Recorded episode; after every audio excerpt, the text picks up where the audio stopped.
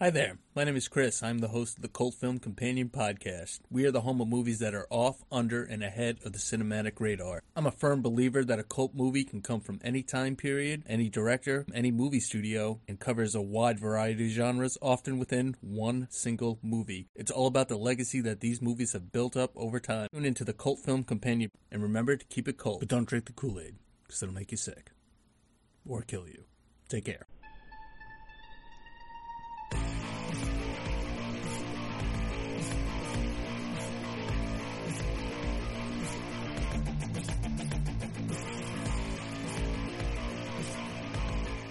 This is my second go at starting this up. This is the problem with not scripting your podcast. Now, I think when you script your podcast, it sounds different. And my whole thing has been off the cuff, very free form, casual conversation. Um, but also, that means I'll sometimes talk about stuff and then as I'm talking about it, slowly change my own opinion, which is interesting. But problematic because a lot of times I don't know how to say things properly or I haven't thought it all the way through. And that's what's just happened. So this is the second start for this podcast. And I want to talk about some controversies in media. And then what the reason this came up is the third sister, uh, the Inquisitor from the Obi Wan TV show. Now I've watched the show. There's a couple of the things that I'm going to talk about that I have not seen. So my opinion has less value there because I haven't actually seen the thing. But I have watched Obi Wan the entire series, and the third sister is kind of a neat character because she becomes an Inquisitor, and the Inquisitors are the uh, bad Sith Jedi like people. I think because there's only supposed to be two Sith, it's kind of weird when there's more than two Sith. So that rule doesn't hold up. But of course, they're the bad guys, so they break the rules all the time. It's kind of what they do. But their job is to hunt the remaining Jedi. So she specifically wants to catch and kill Obi Wan because she thinks that'll get her close to Darth Vader. And she's actually really angry at Darth Vader. That's a bit of a spoiler, but if you cared about Obi Wan, you would have watched it by now. If you didn't care about Obi Wan, it doesn't matter. And this is another problem with spoilers. I've done did a whole episode on spoilers. Spoilers aren't real. Calm down. And that actually maybe is the underlying theme for everything I'm about to say today is calm down. So there was some backlash, and a lot of people were saying she was a bad actress, that the third sister character was very shallow, uh, and of course that, because she's a black lady, came across as incredibly racist statements on the internet, which is pretty awful harassment for someone to have to go through for trying to bring to life a character uh, the way it's been written. And that was actually my first point. I don't think she's a bad actress. I haven't seen her in a lot of stuff, so I don't actually know, but she did what she was supposed to do in every scene, and she did that thing very well. She's supposed to be sort of petulant and angry at everybody around her, and it came across. They had her be quite tough, which didn't she didn't quite sell me on being tough. I spend my life around a lot of tough people, and there's there's a difference in the in the atmosphere. It's hard to act tough when you're not tough. Um, weirdly, the I don't remember her name character from Brooklyn Nine Nine who plays a very tough, unfeeling character. In real life, she's all bubbly and stuff, and I was like, "Wow, she's amazing." Because it was actually hard to. I thought her real life persona was the character, because that's how good of an actress she was. I think the problem with the third sister though is bad writing. They wrote all her scenes the same way. They wrote all the situations exactly the same. She didn't have much she could do with it other than do the same thing four or five times in the four or five times she shows up in the show. And so I think they were angry at the wrong person. And this is a thread that tracks through all of Star Wars. And I'm sorry if I have to like break some people's image of the world right now. Star Wars, for the most part, is not very well written. Uh, the original movies, uh, they have over overarching themes that are good, uh, but the actual individual movies and individual scenes often are quite poor. The prequels were especially poor. I don't know if Hayden Christensen is a bad actor. I've only ever really I've seen him in a couple of things, but really the only thing I remember him from is Star Wars as Anakin Skywalker. And I get the feeling that it was so poorly written there wasn't much else he could do with it. Like he was doing his best as an actor to fulfill the role of Anakin Skywalker, which was whiny little bitch. And I think really maybe the other sort of issue is no one likes whiny little bitches. So when the guy who's supposed to become Darth Vader is a whiny little bitch, like, how is this possible? And the transition is so quick. Uh, we don't see him be a badass. We don't see him, you know, sort of become hardcore. We don't see him fall in love with real passion. Because I think maybe the core element that was missing from the Anakin Skywalker transition to Darth Vader character was passion. So he was he was a petulant child when he didn't become when he didn't get made master of the Jedi Council. Which is dumb. Cuz that's the only thing they showed him caring about. They should have showed him be like passionate about a lot of stuff. They should have shown him be a real badass. They had some moments, but they weren't very good. The prequels were not great movies. So it's hard to judge Hayden Christensen, but he didn't get the same level of hate. I think actually maybe he did. I didn't even look into that. But anyways, they picked on this one woman, the third sister, as being like the weakest link in the Obi-Wan thing, and I think she was just poorly written. A lot of what I'm going to talk about is actually poor writing. The next thing that came up, because also a very recent controversy, was Miles Morales. What if Miles Morales was Thor? And so it shows Thor, and the writer had to apologize. And this is this is again what connected the two to me. That in the Obi Wan series, maybe that character was poorly written because the Thor Miles Morales slash Thor character in this comic is poorly written. I haven't read it, but I did get this one line of all five realms, Asgard is his hood. And I think a lot of people took umbrage at that because even if Thor was black, that doesn't mean he he would have been raised in Asgard, so he would speak like an Asgardian. In the comics, they use a different font to kind of imply his accent and the way he speaks is different. And then he uses like thy and stuff. Like he uses sort of fake old English. So Miles Morales as that as that character, even if he's a black dude, he's still raised in that environment, so he would still talk like those characters. So making him an urban cliche is the first problem. Because there is no well, I've never seen it, but they've never shown an urban area like with Asgardian rap stars in the comics or movies. And it's because the implication is that Asgard itself is this wonderland, uh, utopia, Eden place where everyone lives at sort of the same standard. There is like the king, like Odin's the king and stuff, but everyone lives pretty well, it seems like. So the way they talk is all pretty similar across the board. It's even if they're different colors, it's a fairly homogenous society. So the writer had to go out on Twitter and say, while I've lived a different experience through my own Jewish slash Mexican background, I know inauthenticity hurts and I'm sorry I failed on that front. And again, that's poor writing. So why? I I just wonder like so he wrote this. It went through several editors, and my first thought was they must have been white. they probably have a lot of white people in comics. I think that's a pretty fair guess. I don't know how true that is. But I'm betting if a black dude looked at this and went like, "Why is this Asgardian talking like a 1970s black exploitation movie, that would be a fair question, and you would rewrite the dialogue. Around the same time, uh, way way back, way, if we're going to talk with, sorry, around the same character. Uh, we also had when female Thor came out and, and fans got all upset because uh, Thor is a man but to show how minimal the change needs to be. Because I am a big proponent. I've actually said this multiple times. I'm a big proponent of change everything in fiction because that's the interesting stuff. So making Thor a black dude is a great idea. Making Thor a woman, I think that's a great idea. Make him a Nazi, make him a Russian. They did that with Superman. They had Superman land in Russia instead of America. And what would be the difference? That's more interesting exploration of fiction and it's where the interesting concepts and ideas would come from. So when they made female Thor, everyone got real upset. And now we have a movie coming out. No one's really complaining about the movie because I bet the movie female Thor is a really interesting character, and uh, I bet she's actually quite well written. But again, in my head, to to see the smallest of change, how small can the change be, and yet still upset people? I remember when Daniel Craig became the next James Bond. And what they did is every James Bond prior to that had black hair Daniel Craig. Now I'm getting close to the microphone so no one hears. He's blonde. And people lost their minds. Like people were really upset that James Bond was going to be played by a blonde guy and not have black hair. Like that would fundamentally change the inherent nature of the character if he wasn't a blonde white man.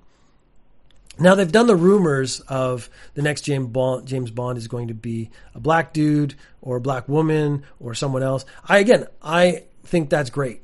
I don't see why it matters. Uh, Doctor Who has come the closest to doing a good job. Now they change actors regularly, which I think is cool because then you get a different Doctor Who regularly. Uh, then the most recent one, they changed it to a woman, and everyone lost their mind like that was going to ruin the franchise. But there had actually been an implication that if you change bodies every X amount of years, sooner or later you also change sexes. And the, the characters talk about that time I was a woman and whatnot. Uh, they're talking about changing again to a black. Oh, the next Doctor Who is a black guy, which again, that's cool. So let's see, since, since the character has no fundamental nature other than being Doctor Who, changing them to a lot of different things I think is a really good idea. I just think it'd be really interesting when they come back to the older white Canadian Doctor Who and then they come knocking on my door because I'm ready. And my Doctor Who is going to be like the Doctor Who that I actually throw a punch every now and then uh, if I'm still of the age where I would do that and not break my wrist. just to see how far these could go, I was looking at like death threats. Who has gotten death threats for things they've said or proposed or done in comics and stuff? Uh, Captain America was made a secret agent of Hydra. And I would say that was good writing. So you've taken someone who is the pinnacle of the American ideal, and we've actually made him a faux Nazi. Uh, he's been lying to everyone the whole time and done such a good job that everyone bought it, including you, the audience, I would be like, oh, that's awesome. Well, the writer for that got death threats for a comic book where he made a fictional character not be sincere, I guess. He took a fictional character and then a fictional organization and rewrote sort of the fictional history, and uh, everyone got real upset because it's not the thing they had wanted. But here's the thing if Captain America just does the same thing over and over and over again, which he does, just like Superman, Everyone's like, well, you're not doing anything different. But heaven forbid you actually change him so that he's more interesting. And then I was looking at uh, other death threats. Um, this is changing genres a bit because this is video games. A woman named Jennifer Hepler. Uh, she was a writer for the Dragon Age video game. So Dragon Age is an RPG, so it's got tons of branching stories and little stories and all these other stories. So they probably have a bunch of writers, but she's one of the writers on it. And of course, she is a writer first. She's actually not a gamer first. In 2012, she started getting death threats and harassment online because of a 2006 interview where she said she prefers games with a strong narrative and she would like an option to skip long battles. So she wasn't saying the game should have to do this. She wasn't saying everyone should have to do this. She was saying she would like the option. And people reacted with the idea of including an option for someone liking something that's slightly different from what you like was unacceptable and you deserve to die. So within my small group of gaming friends, I seem to be the guy who's most into the stories. I have always grown up with books and I like writing and I, I, like stories. And for me, a good story in a bad video game, I would be more likely to finish than a really good. Vi- know that's not true. If it's a really good video game, gameplay wise, I'll probably finish it. But if it has a really good story, I'm actually more likely to finish it, even if it's a weaker video game. Because I've played games uh, because I wanted to see how they ended. I wanted to see the story. Um, I recently just played Resident Evil. I played it on easy, which I'm sure is sacrilege. But because I actually didn't want to do too much combat, I have a, a secondary theory that I'll introduce that I'm sure I've actually brought up before. Where I think horror oriented video games are better on easy because it maintains momentum. So I played a horror survival game called The Evil Within and I got to the stage right before the boss and I ran out of ammunition for all my weapons because you're supposed to be collecting it and carefully, you know, saving it and stuff. But I'd had a rough time getting up to that point and I'd used a lot of ammunition. So now I couldn't kill the last guy to get to the final boss because I'd run out of ammo. So I could hit him with my gun, which I don't believe did any damage. I played it for about 20, 30 minutes straight, just trying to see if I could take him down with like melee hits. And it didn't seem like I could. So I quit. I actually quit that game. It ruined the experience for me. When Evil Within 2 came out, I was like, oh, you know what? I'll go back just for the story. I'll play Evil Within 1. I'll play it on easy. I'll just burn through it so I get the story, and then I'll play the second one. So it'll be like one, two in a, in, in a row. That'll actually be really nice. I really, really enjoyed number one on easy because I could keep that pace going. And then I found that if you didn't have to fight the same boss or the same scary moment, you didn't have to go through that three, four, five times. Each time you went through it, it was less scary. It was less shocking. It was less interesting because you're like, oh, I got to go over here, press this button. I got to do this. It actually, I lost tension every time I had to do the same thing again. Whereas if I actually kept moving through, the tension actually sort of kept maintained a level because again, I was more interested in the narrative. So the fact that I could beat this boss really easily, or easily, relatively speaking, didn't matter so much. So that to me was a realization that for these specific games, easy might be better. Uh, I play other games. I play Dark Souls. I play all those hard games as well. They don't have a difficulty setting, but I enjoy that challenge, but that's kind of what you're there for. But then you can play them in co-op, and in co-op, it actually gets surprisingly easy very, very soon because most of the bosses will focus on one of you. So one of you stands there, the other one hits him from behind. It changes focus, and you hit him from behind. Like we we spammed a lot of bosses that way. So the option of making it easy, I certainly wouldn't find it offensive. If you struggle with the game but you actually want to finish it, sure. There are some games that let you just like basically press buttons to go from story beat to story beat, and I'm okay with that. I wouldn't play it that way. But again, the option doesn't hurt anybody. And certainly you don't deserve death threats over it. And it makes perfect sense for a writer to be more involved in the narrative of a video game than the actual video game itself. But I think with any a little bit of thought, that would be really obvious that a writer is going to be more interested in the narrative of a story than the actual video game element.